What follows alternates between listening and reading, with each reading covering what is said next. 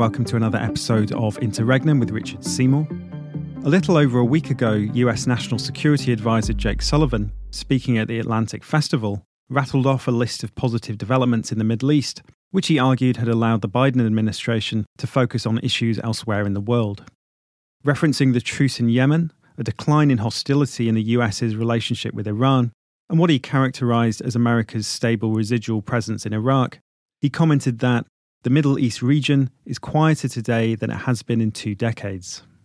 On Saturday, Sullivan's comments came back to haunt him as Hamas carried out an unprecedentedly large scale breakout from the Gaza Strip and launched attacks on the Israeli military and Israeli civilians that have claimed over 1,200 lives at the time of recording. Deaths on the Palestinian side from Israel's predictable assault on Gaza are heading towards parity, and undoubtedly those numbers will escalate dramatically as Israel continues its air campaign and prepares to launch a ground assault. The following interview with Richard was recorded earlier today, and before it became apparent that a national unity government would be formed in Israel. The situation is obviously very fast moving, and in order to get the episode out as quickly as possible, it's been more lightly edited than is usual. We'll be doing more episodes on the conflict with experts on the region in the coming weeks, so do be sure to subscribe to the show.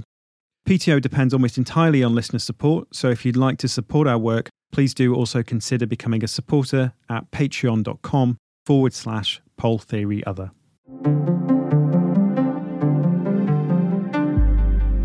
So, Richard, we're speaking as Israel gears up to launch a ground invasion of Gaza following Hamas's unprecedented actions on Saturday, in which around 1,200 Israelis are currently believed to have been killed. Though, of course, those figures are probably subject to future revision, and it's unclear what the ratio of military casualties to civilians precisely is. And of course, we ought to be cautious. The story that 40 Israeli babies were beheaded by Hamas that led many front pages of, of, newspapers here appears to have since been discredited. But nonetheless, it seems clear that a great many civilians have died, including children. Meanwhile, in Gaza, it's being reported that over a thousand Palestinians have been killed so far and more than 5,000 wounded in Israeli airstrikes, and we can expect that number to increase dramatically in the coming days. Hamas has captured IDF soldiers and has taken civilians hostage and has threatened to kill hostages in response to Israeli airstrikes on Gaza. More than 100 Israelis are believed to be in captivity. The seemingly inevitable Israeli ground operation in Gaza will presumably mean an attempt to decapitate Hamas's military and political leadership in the territory as well as the killing and capturing of thousands of Hamas fighters, as well as members of the PIJ, the Palestinian Islamic Jihad, the PFLP General Command, and other Palestinian paramilitary forces. The civilian casualties in Gaza are surely going to be extremely severe and on a scale we've probably never seen in the conflict. And we've had Israeli politicians openly calling for a second Nakba and open calls for genocide against the Palestinians amongst supporters of Israel on social media and at protests. But before we talk more about the current situation, could you say something on just how unprecedented Hamas's actions on Saturday were and how much of a step change it is from how the group has previously operated? It's unlike anything we've ever seen from Hamas. Uh, Hamas's military strategy really begins with the training they got from Hezbollah in the early 1990s, because prior to that, their tactics I mean, they were not a military movement. They were primarily a social movement without much of an arm doing at that stage. They had a few knives and whatnot. Then the expulsion of 415 Hamas members from Gaza following the first intifada led to them being taken under Hezbollah's wing in southern Lebanon where they acquired some of the means of fighting that they would eventually deploy. The, the same means that Hezbollah used to free most of uh, southern Lebanon from the Israeli occupation, uh, which included the Katyusha rockets, suicide attacks, and the kidnapping of opposing soldiers. When the exiled Quetta were able to return to Gaza 1993, they came at a time, obviously, when the Palestinian leadership had given up on one state nationalism in favor of the Oslo process. So they were trying to take the reins of leadership. They embarked on a wave of suicide attacks from 1993 to 97, killing about 175 people. And they, I mean, they did, Robert Pape's research on this suggests that they achieved some short-term tactical goals like the release of prisoners, but quite often also just induced a, a new wave of repression, um, especially under the first Netanyahu administration, which ex- did extensive damage to their political and military infrastructure.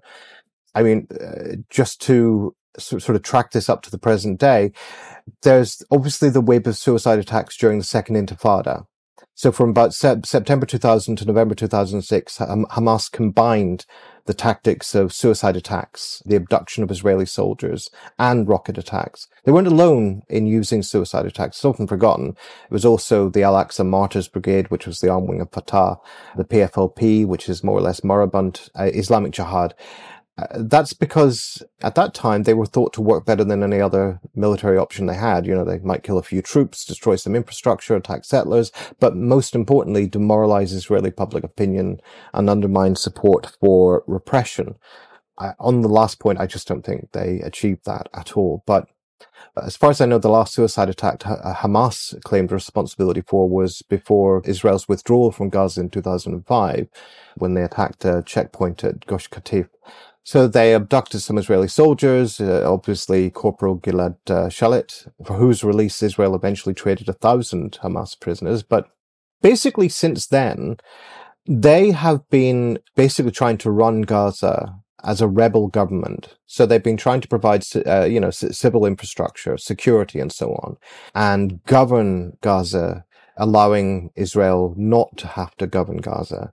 They used Qassam rockets occasionally, um, which in the past had been uh, about as effective as pea shooters. Um, there was actually an Israeli doctrine articulated by Major General Shamni, which was uh, just called stimulus and response. So the IDF would try and stimulate rocket attacks, and then when that brought an attacker out in the open, they would assassinate them. So obviously, with the coup in 2006 by Fatah, which uh, basically removed uh, uh, Hamas from government uh, because they just won in a surprise victory, a sweeping victory, the Palestine legislative elections. They're restricted to Gaza. They're um, basically, you know, uh, running schools, emptying bins, but they're also trying to be an insurgent movement. But they're extremely limited in what they uh, can do. So this allows Israel to basically focused on the West Bank, despite efforts at rebellion, you know, the March of Return in 2018, the 2021 Unity Intifada. Benjamin Netanyahu told his cabinet in 2019 that Israel should actually enable Hamas to keep control of Gaza because that would keep the Palestinians split. It would allow them to focus on their objectives in the West Bank. Hamas also avoided involvement in the conflict between Israel and Islamic Jihad in the Gaza Strip, where Israel actually engaged in several targeted killings of Islamic Jihad leaders. Basically, this was in part to drive a wedge between the two groups. And Hamas has occasionally uh, prevented Islamic Jihad operations, right? Yeah, I mean, I, I think that they've been extremely strategically and tactically cautious and that's just part of the contradictory situation of being a rebel government, trying to maintain security for the people of Gaza while also trying to be a resistance. But what this action says is they're just not doing that anymore. They're not going to run Gaza for Israel. That's over. So that is the sense in which it is utterly unprecedented. Unless Hamas wildly exceeded their objectives, and that seems actually increasingly possible. They hadn't really imagined that there would be anything like as successful in their operational goals as they seem to have been. But if that isn't the case, they surely must have been aware that the operation would provoke a devastating Israeli ground operation in Gaza, which we're about to see, and with everything that entails. What do you think prompted them to take uh, such a seemingly suicidal course of action? Some have suggested that a key factor is the Saudi Israeli normalization talks, which would have served to further isolate the Palestinians at a time when the conflict was increasingly being treated as a minor irritant in Israel and, and, and other states in the region. And the attack will surely make normalization impossible in the, in the short to medium term anyway. Alternatively, it's been suggested that Hamas hopes to provoke a wider uprising encompassing their operations from Gaza, an uprising in the West Bank, and, and strikes and civil disobedience amongst Palestinians inside the Green Line. So, what's your best guess as to what Hamas actually intended to achieve with the attack? Well, if we look specifically at what they did, that'll tell us something about it. So first of all, they salvaged everything they had for this. They used steel from a British ship that sunk off the coast of Gaza. They used unexploded Israeli ordnances. They used their um, rudimentary manufacturing to produce the paragliders and rockets. They just made weapons out of every scrap they could get. They invested a lot in this. And then when you look at the course of the Al-Aqsa operation, Operation Storm Al-Aqsa or something it was called, they bulldozed the prison fence. They swept across southern Israeli towns and cities. They took over Southern Command headquarters. They took over police stations. They temporarily conquered areas of Palestine lost to the Palestinians since 1948. They kidnapped about 150 people, many of them soldiers, and I believe some of them quite senior soldiers. But they also chose two soft targets. Now, there's some controversy in interpreting whether this was a spontaneous act of revenge or whether it was planned when they attacked the music festival and a kibbutz. And it looks like they killed there, they killed everyone they could. Some of the more gruesome stories that you, as you mentioned, may be disinformation but it nonetheless seems obvious that they did go after civilians. And my guess is that it was part of the strategy and that, um, well, look, uh, it's no mystery. Some of those who were killed were opponents of the siege in Gaza. Most of them didn't really have any say in it. So it's really, really grim what happened. And it might be, as the Israeli journalist Haggai Matar says, just a slice of what the Palestinians have been going through. But it's, it's still horrible. I don't believe myself that it's just a breakdown in political discipline or vengeance by brutalized people, although that is still open. We, we're going to find out more about why that happened. But I think they intended something by attacking soft targets. To some extent, to me, that, that there would be partly the same basic idea as the suicide attacks, which is to frighten and demoralize Israeli opinion, weaken support for the government, and in this case, importantly, demonstrate that Netanyahu's strategy of keeping Gaza under siege while annexing much of the West Bank through military backed pogroms will not keep Israel secure. And if you look at the big picture, I would say that everything they did was designed to break the deadlock and make the current situation, which is one of slow strangulation and annexation, untenable and obsolete. And to that extent, I think they've done that. I think um, they certainly wanted to kill the normalization talks, which are probably dead. But probably more important is what you mentioned in terms of the possibility of a wider uprising. They have asked for Arabs and Muslims across the Middle East to come out in a show of support this Friday. They've effectively drawn Hezbollah, who don't really want to be part of this war, into it largely because Israel started bombing Lebanon. So, for example, Hezbollah joined in a big rocket attack yesterday, timing their rockets to the north with Hamas's rockets to the south. One other fact is that they've decisively weakened Fatah and the Palestinian Authority, which has been moribund for some time, often acting as an outsourced security agency for the Israelis. And Mahmoud Abbas is ill. He's 88 years old. And when he dies, it's not clear that Fatah will be able to keep control. Then the question, did they plan for the massive Israeli response? I mean, given that they'd be idiots not to, I have to assume they did. And that means they knew that Israel would kill them all of Hamas's leading fighters in the Qassam brigades, which is not a huge army, about at most 40,000 people, but I would guess less than that. They would be targeted and killed. They knew that Hamas's civic and military infrastructure would be attacked and destroyed. They knew that the assault on Gaza would be unprecedented in its ferocity and supported by the US government.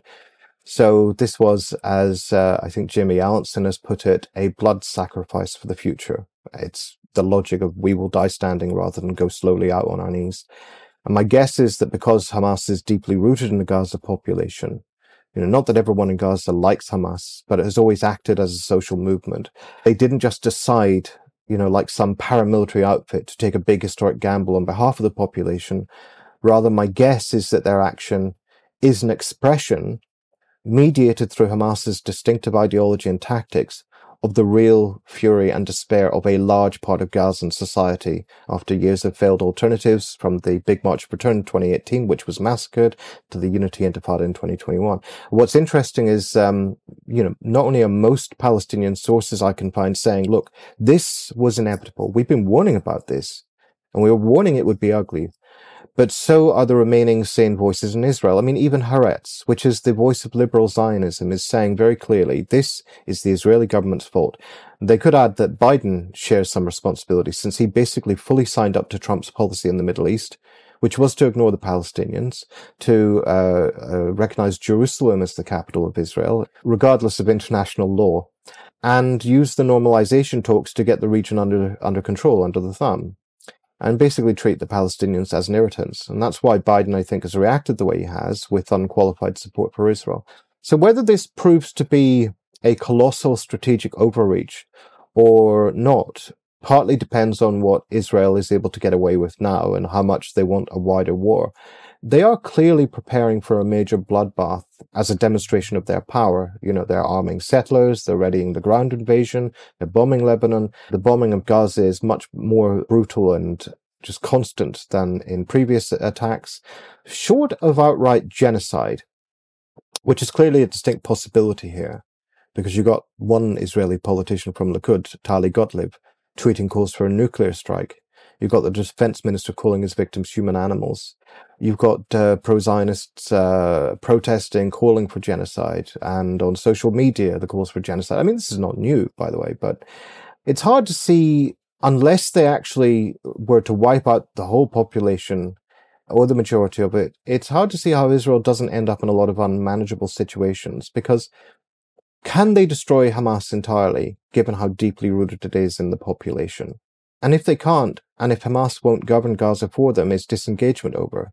If they're busy in Gaza, can they really fight a war in Lebanon too? If they do face a wider regional uprising, how can they manage that? Do they really want their allied dictatorships to be destabilized?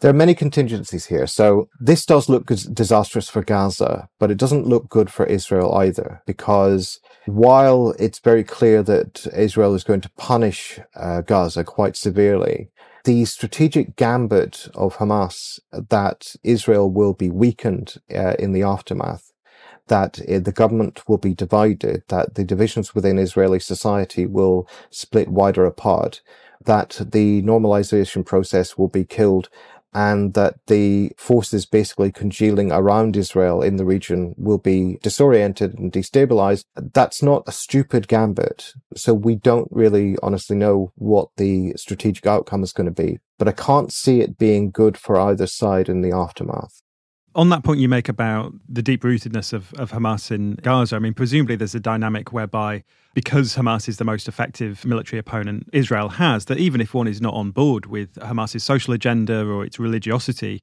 that, you know, if you're a Palestinian, and particularly if you're a Palestinian who's been, you know, very directly impacted by the conflict, I mean, you know, almost impossible not to be, but, you know, someone has died in your family, say, and you want to fight the Israelis, not unsurprising if you then go and join Hamas, right? Sure, hundred percent. And I think that Hamas, it's it's a mistake to think that everybody that they're recruiting and joining is a rabid fundamentalist. I mean, the political culture of Hamas is complicated because, of course, it is an offshoot of the Muslim Brothers. It is an offshoot of a very right wing form of uh, political Islam and of anti colonial nationalism. But if you look at, for example, the fact that their recruiters are young women who don't wear the hijab, you know, they're not veiled.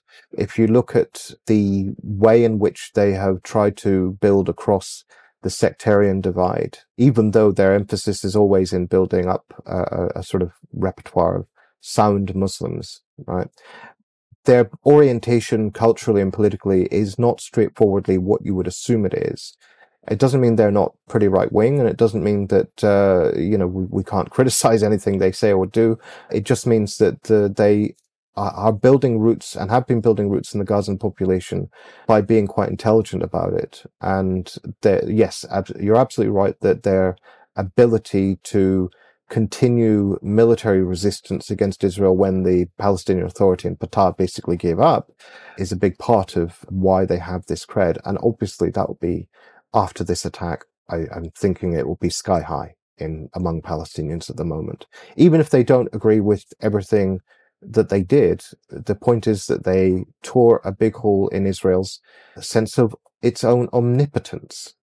On the possibility of an attempt to ethnically cleanse Gaza, what could any such attempt look like? Because the only place for the Palestinians to go is Egypt. That would completely unhinge Israel's hitherto pretty friendly relations with Egypt. Egypt helps to maintain Gaza as this sort of, you know, enormous open air prison.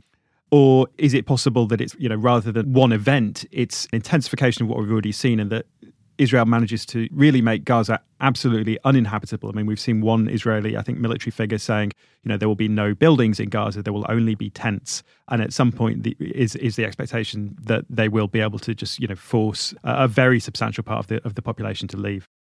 Yeah, and I'd also You've seen Israeli politicians calling for a, a, second Nakba, which is interesting because previously they didn't acknowledge the existence of the first Nakba, you know, this massive ethnic cleansing of Palestinians, 700,000 Palestinians in 1948. I think they could possibly get away with a genocide here, but what that would look like to me, it would involve killing hundreds of thousands of people, as um, a US general basically warned was likely on CNN the other morning creating a new refugee population, if indeed the Egyptian dictatorship could be incentivized to open the gates and tolerate their presence, which Israel may be able to come up with uh, sufficient incentives for them to do so. I don't know. Then using an even more vigorous blockade on the remaining population to accelerate the pattern of what's called de-development, where basically Gazan living standards are currently worse than before the first intifada. They could make uh, Gaza a graveyard. They could make it look worse than Grozny. And if they're able to do that while avoiding a wider uprising, um, if Hamas's gambit on people um, taking to the streets doesn't uh, isn't realized, then Israel could have their way with the West Bank. Uh, they would be closer to the destruction of Palestinian nationhood that they have long sought. Problem is, as I say, short of outright annihilation of the whole population. I mean, genocide doesn't have to include the destruction of the whole population. The, the definition is uh, attempt to destroy in whole or in part. Um, and I think that the attempt to destroy part is very clearly there. The problem is, uh, short of annihilating the whole population or the majority of it, let's say, is it even credible that they could get rid of Hamas? And if they can't, and Hamas won't run the place for them, who are they going to get to run it? You know, the Palestinian Authority would have no authority. Direct rule, dangerous. It comes with certain burdens, certainly under international law, though that doesn't really count with Israel these days and hasn't for a long time. Maybe among the more affluent in Gaza, there might well have been at one stage an incipient capitalist class that would find it advantageous to do business with Israel, but I doubt it. So they seem to be in for a long war with the people of Gaza and with Hamas dug in.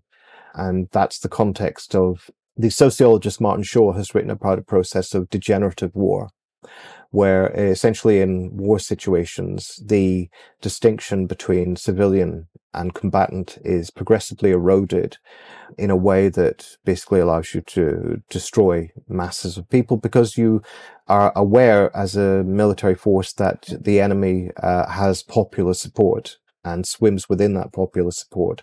And therefore you begin to turn quite genocidal in that sense. And then, of course, there's the other dynamic, which Michael Mann has talked about uh, in his book, The Dark Side of Democracy, where essentially the ethos of democracy gets perverted into murderous cleansing because the demos is completed with the ethnos. And that progress is, that process is already well underway in Israel. So there would be like you say, something like a process wherein the ideology of murderous nationalism combined with the degenerative condition of war could lend itself to annihilation. To me, the most likely situation is a very bloody, messy one with a great deal of destruction in which many, many Israeli soldiers are going to die. I mean, already, I think, you know, one day Hamas, just the other day, Hamas killed more Israeli soldiers than died during the whole invasion of Lebanon in 2006.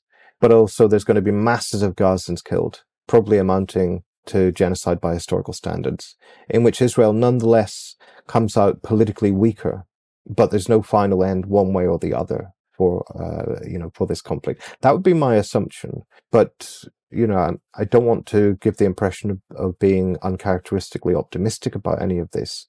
Um, the the end results are going to be ghastly uh, either way. Obviously, what is likely to occur is going to presumably hinge very significantly on the on the degree of support for Israel outside of the region. And, and thus far, we've seen an extremely vehement show of support from the United States, Britain, the EU, and EU member states, and and, and of course Ukraine's Vladimir Zelensky, who's you know showing a you know a remarkable lack of sympathy for another people living under occupation. We've had statements of unconditional support for Israel, remarks to the effect that no one should tell Israel how the country should defend itself which seems to be an implicit endorsement that Israel can carry out war crimes if it so wishes. Uh, you know, why should it be wrong to say to Israel that you shouldn't target target and kill civilians? There have been announcements, though there has been some backtracking on this, that aid to the Palestinians will be cut off. Meanwhile, the US has deployed an aircraft carrier group to the eastern Mediterranean, and there's, there's reports that a second carrier group may also be deployed, a pretty unprecedented show of force the Americans are promising to give Israel whatever military assistance it, uh, you know, quote unquote needs. What do you make of the responses we've seen, and how does that contrast with how Israeli war crimes and, and, and the routinized violence and structural violence of the occupation is treated? And also, to what extent do you think this is a temporary phenomenon? It's, you know, after all, although the, the scale might be unusual, it's, it's not untypical for Israel to have very seemingly sort of rock solid support at the start of a conflict and for that to wane over time as, as the effects of public uh, opinion and sympathy for the plight of the Palestinians becomes more apparent. And also, the Biden administration say they're not idiots. You know, at some level, they are presumably aware that the endlessness of the conflict is to do with Israel's intransigence over the occupied territories. And it's not impossible to imagine that at some point they call the Israelis off. Yes, I think you're absolutely right. And it's very important that the um, excitement at the beginning generally wanes and that the contradictions uh, are reactivated, let's say, and that the coalition behind Israel starts to pull apart. But I think there's an historic shift taking place here. The um, Weltanschauung winds have all but destroyed the old ideologies of liberal internationalism that I used to write about. In respect of Palestine, the idea of two states, you know, negotiated settlements, the rule of law, the US as a partner in peace, the notion that the international community doesn't tolerate human rights abuses and has a responsibility to protect well, the gales of historical change have just left all that in ruins. I mean, for example, look at Biden's uh, recent nuptials with Narendra Modi. I mean, they're as frictionless as when Trump was in office. When the Gujarat pogrom happened in 2002, it was pretty widely condemned. Modi had his visas revoked by various states, not all of them entirely comfortable with it, but um, Come 2014, he's welcomed with open arms by Obama when he becomes the uh, Prime Minister of India, by The Economist, by big business, by several Democratic and Republican politicians. Several pogroms later, and it isn't just Delhi we're talking about, the Delhi pogrom in 2020, amid wave after wave of incitement, you know, kill two million of them, do a Rohingya on them, all that stuff, which is just constant. Biden is Modi's buddy. Doesn't have a bad word to say about him, not even a whiff of embarrassment or fake concern. Moody's loves Modi. Capitalism has discovered this elective affinity with vengeful nationalism, not for the first time. What of Israel? Well, none of the mounting criticisms by human rights organizations who finally got round to calling it an apartheid state after the nation state law, none of that seems to matter anymore. You know, and you might ask why. Why does the discourse of international legality have such little traction? You know, I fully believe that Israel still has its lawyers drafting legal justifications for whatever it wants to do, because that's uh, part of how the world works. But the power of the ideology, to my mind, appears to be residual rather than organic. Um, Israel's passed fully into this realm of gangsterism, raw power politics, you know, crude Soros baiting conspiracism, alliances with far right governments across the world, and of course the mainstreaming of fascist and eliminationist thought domestically.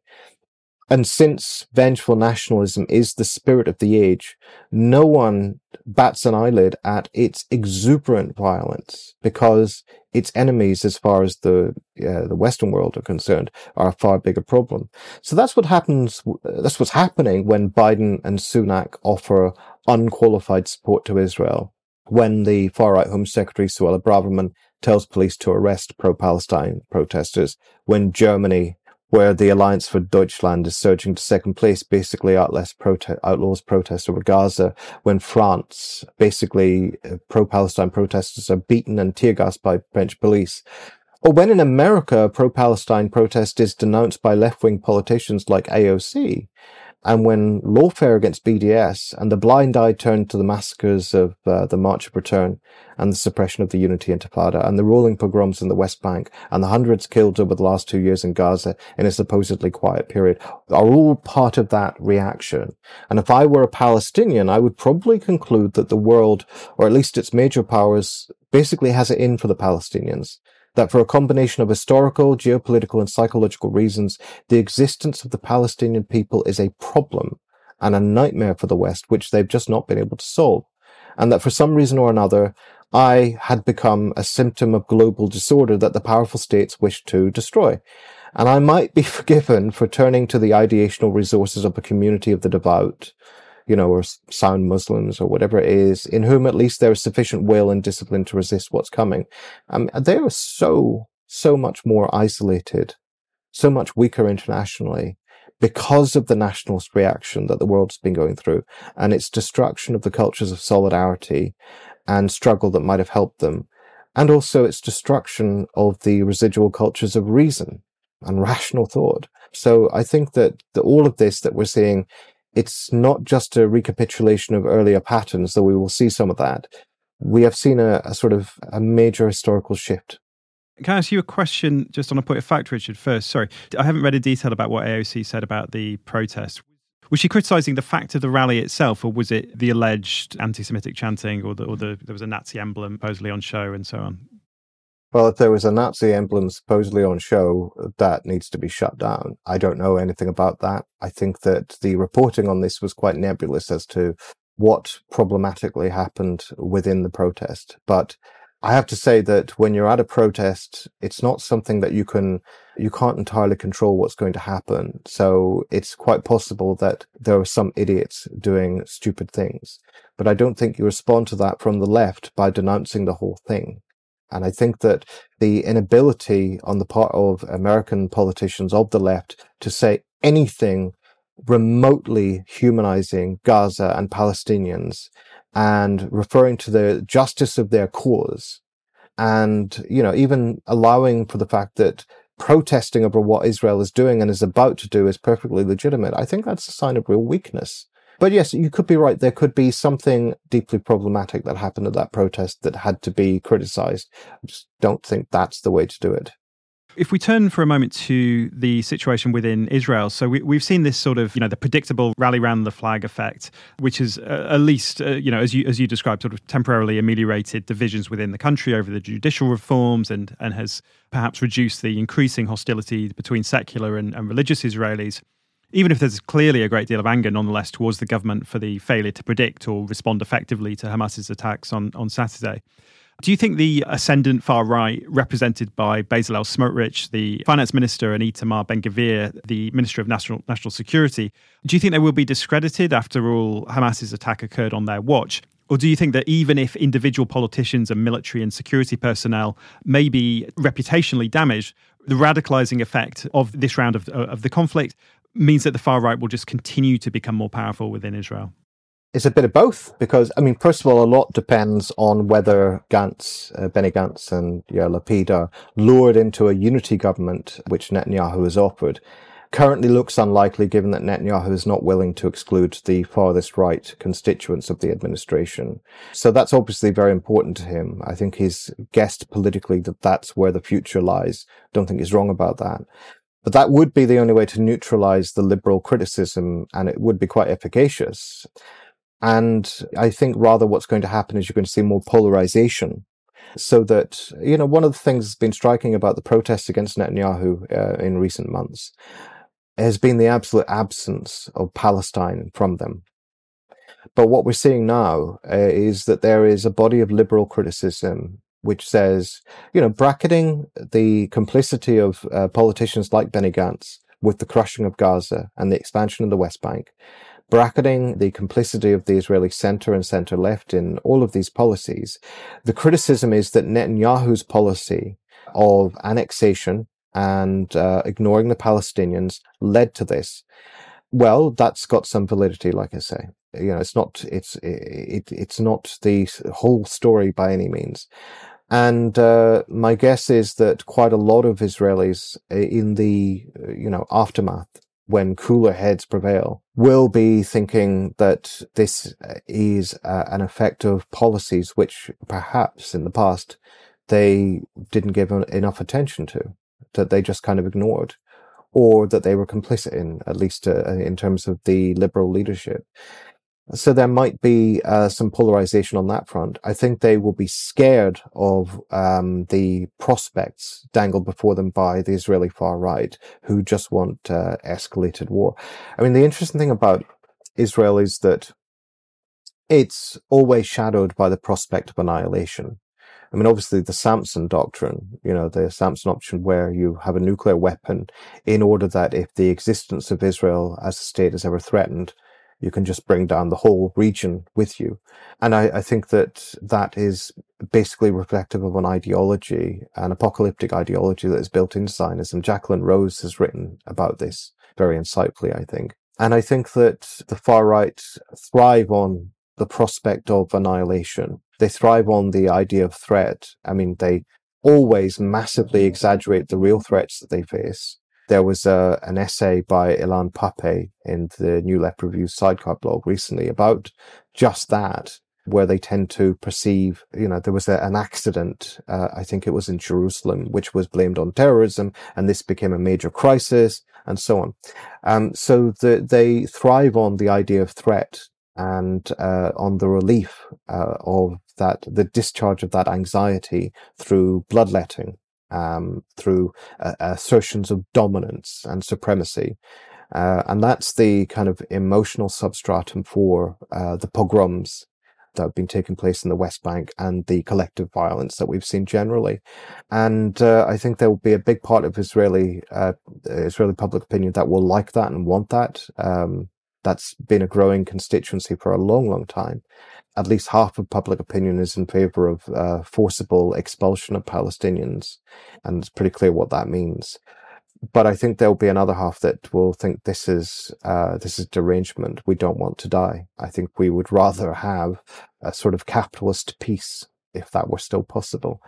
So I think that it will polarize. I just one of the problems is that Israel, because of its colonial constitution, structurally seems to not make much space for a post-Zionist or anti-Zionist left that is a left that would be genuinely capable of allying with Palestinians and providing a realistic alternative to Zionism and its death drive.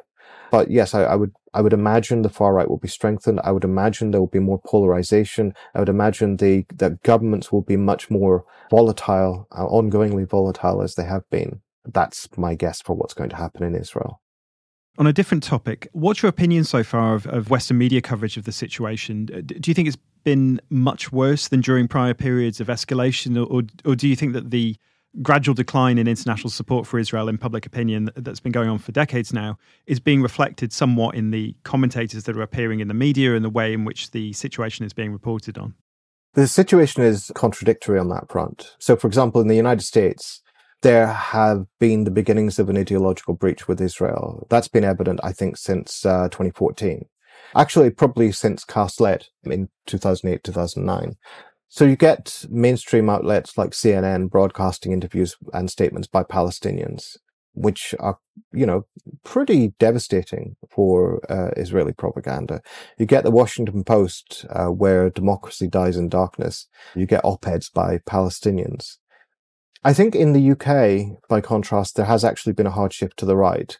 I mean, you do still get this humanitarian interest in Palestine reflected in some broadcasts and reports.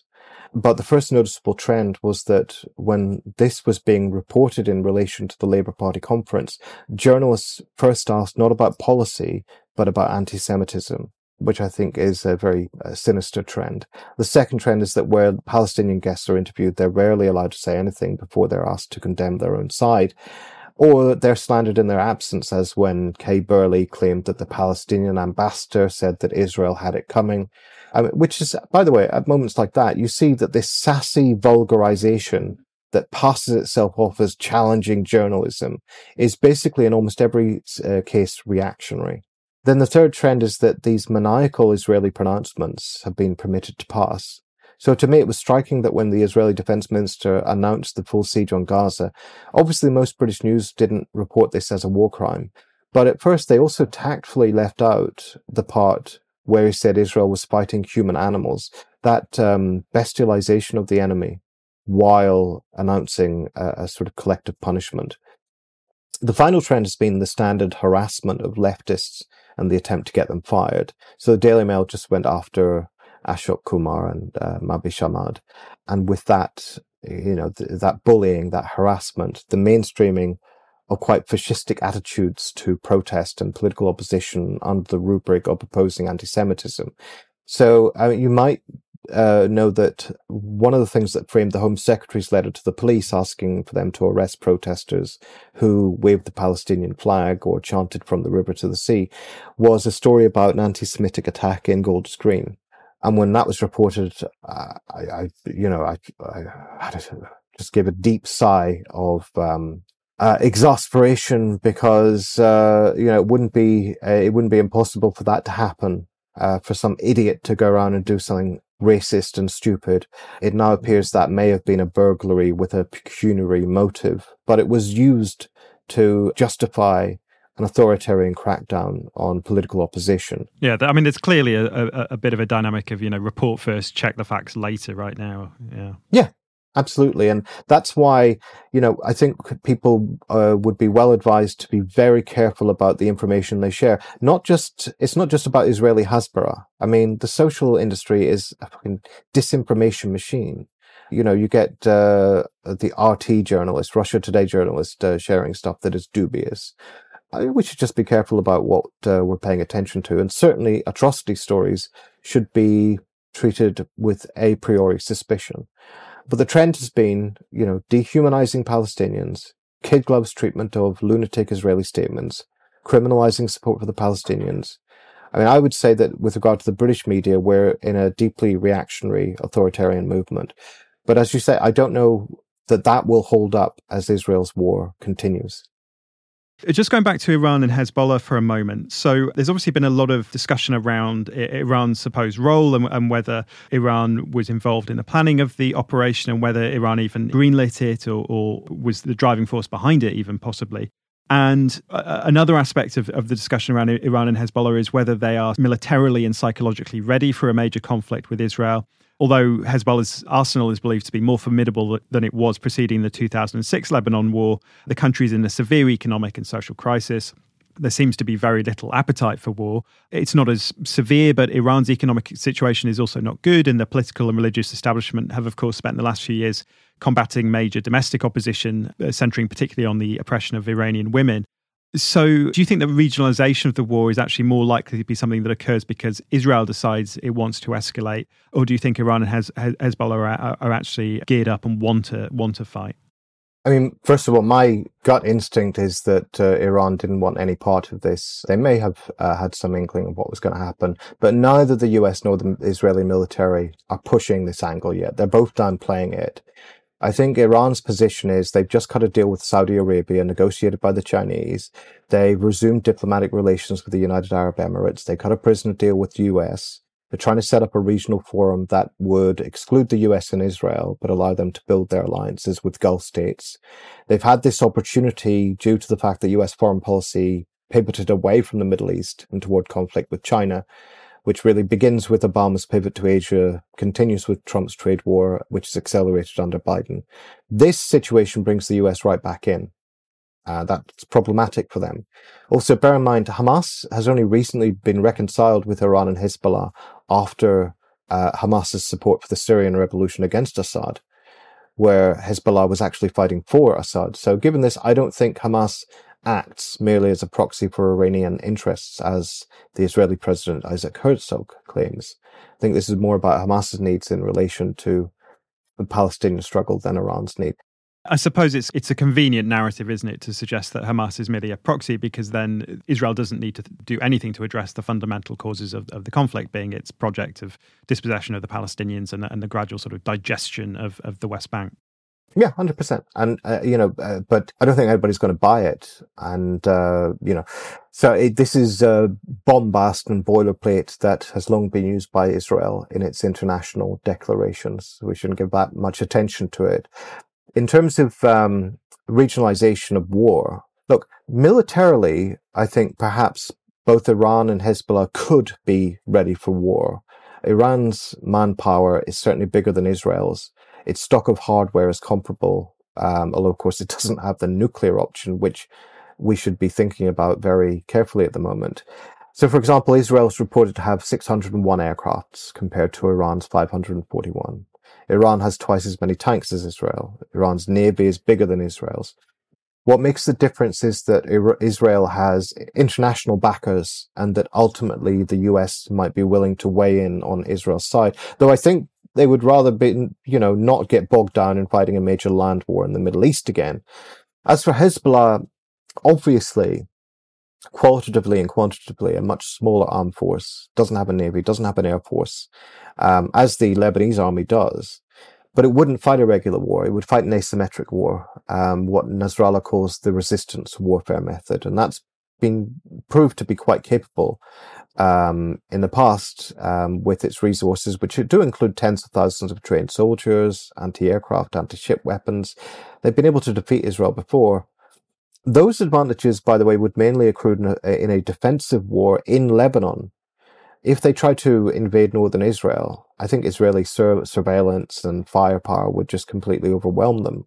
In terms of the political and economic background, though, I do think you're uh, onto something here. Hezbollah has been weakened by its engagement in Syria from which it shown no real benefits for the base. And in the ensuing economic crisis, it struggled to pay its fighters properly. It's faced popular movements that blame the whole political establishment, including Hezbollah, for the social misery of the country. It's lost big in the parliamentary elections last year as turnout in the Shiite areas collapsed. It would clearly benefit from a period of patient rebuilding. So a war now could be a problem for them.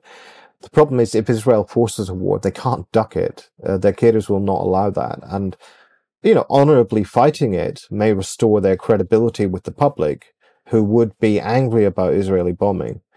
But I think Hezbollah's participation, uh, for example, in the recent rocket attacks is probably felt as forced rather than an enthusiastic choice. In terms of the dynamic between Iran and Israel, it's slightly different.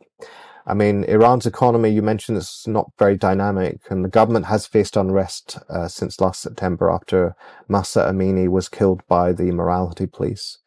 But then Israel's economy is growing at roughly the same rate, actually a, little bit slower. Um, and it's about to take a big hit from the war and the loss of tourism. Its government's also very weak and it's been faced with these mass protests. You know, Israel's a deeply divided society and a bit of fascist tumult, and that's what makes it particularly dangerous. So my gut says that Iran and Hezbollah don't really want a war but at the same time, Israel would be making a mistake to think that it could use this situation for a wider expansionist offensive to demonstrate its power or whatever. They may not want a war, but I think they might be capable of fighting one if Israel forces it. Given the current situation, I mean, it obviously seems almost absurd to be talking about a solution to the conflict because we're so distant from that. It's very, uh, it's almost impossible to imagine any kind of negotiated solution.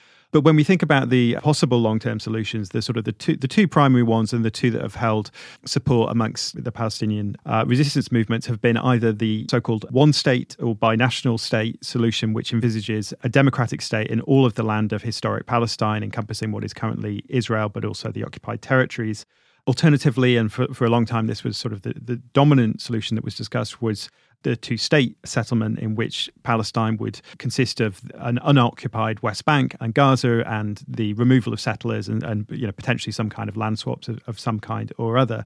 That would mean not really doing a great deal for the, the refugee population outside of Israel Palestine itself, and in many ways seems you know an extremely unjust solution to the, to the conflict. But those who advocate for it often make the point that, well, you know, if, if one considers the extent of hatred between the two sides, a two state solution might at least uh, take just some of the sting out of the, the conflict and might allow for further developments down the line. And advocates of the two state solution, you know, just regard the one state solution as, you know, the optimal solution, the just solution, but really as, as rather fantastical given current realities. And I can certainly see why people would, would think that at the moment, given given where we're at now. What's your view on the one state, two state question?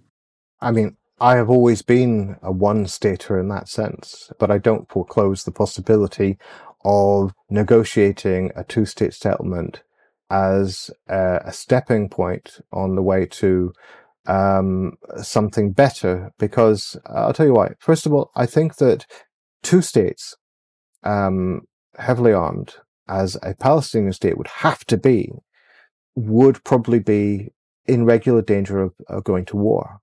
And I think that the danger mostly would fall on the Palestinian side. They would be the ones most likely to be victimized by it. I think that uh, Israel, as it is constituted as a Zionist state, and as long as it's constituted as a Zionist state, committed to uh, the um, uh, you know the supremacy of its Jewish population, um, would find the existence of a Palestinian nation and a Palestinian nation state in particular unbearable. Um, and I think certainly the Israeli right would not be able to cope with that. so the temptation would always be to expand further, and the settlers would always uh, encroach, and Israeli military would back them up. So I don't think. And by the way, I mean, it's just unworldly at this point to talk about two states. There is just not the infrastructure for that. Um, the, there is a, one state where Israeli military uh, and settler power has, you know, protruded its networks throughout the occupied territories, and the question is whether it will be an apartheid state or not. Now, I think we can't second guess, you know, what kind of interim options may become available. It may be that uh, this situation, by blowing open the whole question, has forced the possibility of a two-state option back onto the agenda. I very much doubt it, but it's possible. And I don't think we should uh, foreclose, you know, strategic and tactical options here. We have to consider prospects realistically. But I think at this stage, the objective has to be to basically form a movement that would get Israel to become, you know, a normal liberal democracy, if such a thing exists. In other words, I mean one that uh, is not predicated on ethnicity, one where citizenship is not predicated on ethnicity primarily and where uh, you know the Palestinians could be accepted as citizens with equal rights and passports. That would not be uh, obviously uh, you know put it like this that would not be a utopia because uh, even in a post-Zionist state of Israel, unless you know the state of Israel had been militarily defeated, there would be a lot of racism. There would be a lot of uh, contempt and mistreatment of the Palestinian residents but I think that uh, the idea of having two states, I mean, there just isn't a material basis for it now. I think that's dead long ago. Maybe a couple of decades ago, that was a realistic discussion. It wouldn't have been, you know, a just outcome, but it had some basis in what international governments wanted and what international law said. But I think we're just long past that now. So the situation is actually quite bleak. You know, the contradictions of the situation have become more intractable but that means we should be looking at a sort of one state binational uh, settlement and it's not that that's not going to be easy but i think that should be the strategic horizon what in your opinion do you think that people on the left outside of the region people in the uk say or the united states or in europe what do you think people can usefully be doing in response to the situation right now well first thing nobody should take strategic advice from me I don't have a great record on this sort of thing, um, but there are a few things that are bubbling away in my mind that might be useful to think about. First, we talked a little bit, a bit about this earlier. Uh, we shouldn't be intimidated by the atmosphere of violent excitement dressed up as sanctimonious outrage because that passes. It always does. There comes a more sober moment in which people start thinking again. It usually turns out that the left analysis was basically correct. More importantly, there comes a moment when the coalition, held together by this moral priapism and this narcissistic solidarity with people like us, breaks down, and the contradictions that then open up will give us opportunities if we hold firm at the moment. We've conceded way too much in recent years as we were witch hunted over mostly spurious allegations of anti-Semitism against the left. We've weakened our position as a result, but it isn't lost. Second, we should not engage with any form of publicity, particularly social media, as though we had to make press statements about everything. We're not fighting. First of all, we're not, you know, press personnel. We, we, we don't have public relations strategies. We're not fighting on an even playing field. So we should be assiduous in repeating and driving home the points specifically that we want people to be thinking about, not responding to media talking points all the time, we should not engage with ideological Zionists and right wing trolls or anyone else who will basically waste our time and force us to debate monstrosities. If they're not in good faith, block them. If they are, but you're still unlikely to persuade them in this format, ignore or mute. Move on. Don't say stupid shit. Don't give your political enemies a means to attack you. Don't perform high mindedness or political hardness. I mean, who are you performing for? The imaginary tribunal of your enemies. That's who keep to the point. Israel is a violent occupying power threatening what could be a genocide against Gaza, and we have to mobilize every possible avenue of sympathy to stop that. Third, of course, protests are important and necessary, but they are punctuating moments. They're rallying points for other actions that will be more enduring. My hunch is probably the most important thing is that we resume the BDS fight uh, on a higher level and that's a form of practical solidarity that uh, it it might actually work. That's why they're using lawfare against us. That's why they're threatening people's careers over it. It might work. Finally, and this is not just about Palestine. But if you look at the politics of the Israeli government and its international allies, if you look at the global rise of far right nationalism, uh, incipient fascism and its connection to the current phase of capital accumulation and imperialism, we have to totalize. In other words, in our analysis, we have to understand this in terms of a totality in which we're all involved and implicated. In other words, this story is also about us and it will come to us. So we can't just see it as a fight happening somewhere far away that uh, we only dimly understand. This is quite urgent, and it's uh, it's it's about uh, the situation. Indeed, I would repeat what I said earlier. For some reason, which is not to do with the Palestinians per se, but to do with the way the world system works, the Palestinians have become its global symptom, the embodiment of all the crises and instabilities of the global system. And that's the sort of sense in which we should analyze this crisis and this conflict. Those who, that would be my advice, but I'm sure, I'm sure other people have more interesting and useful things to say about that than I do. You've been listening to Politics Theory Other.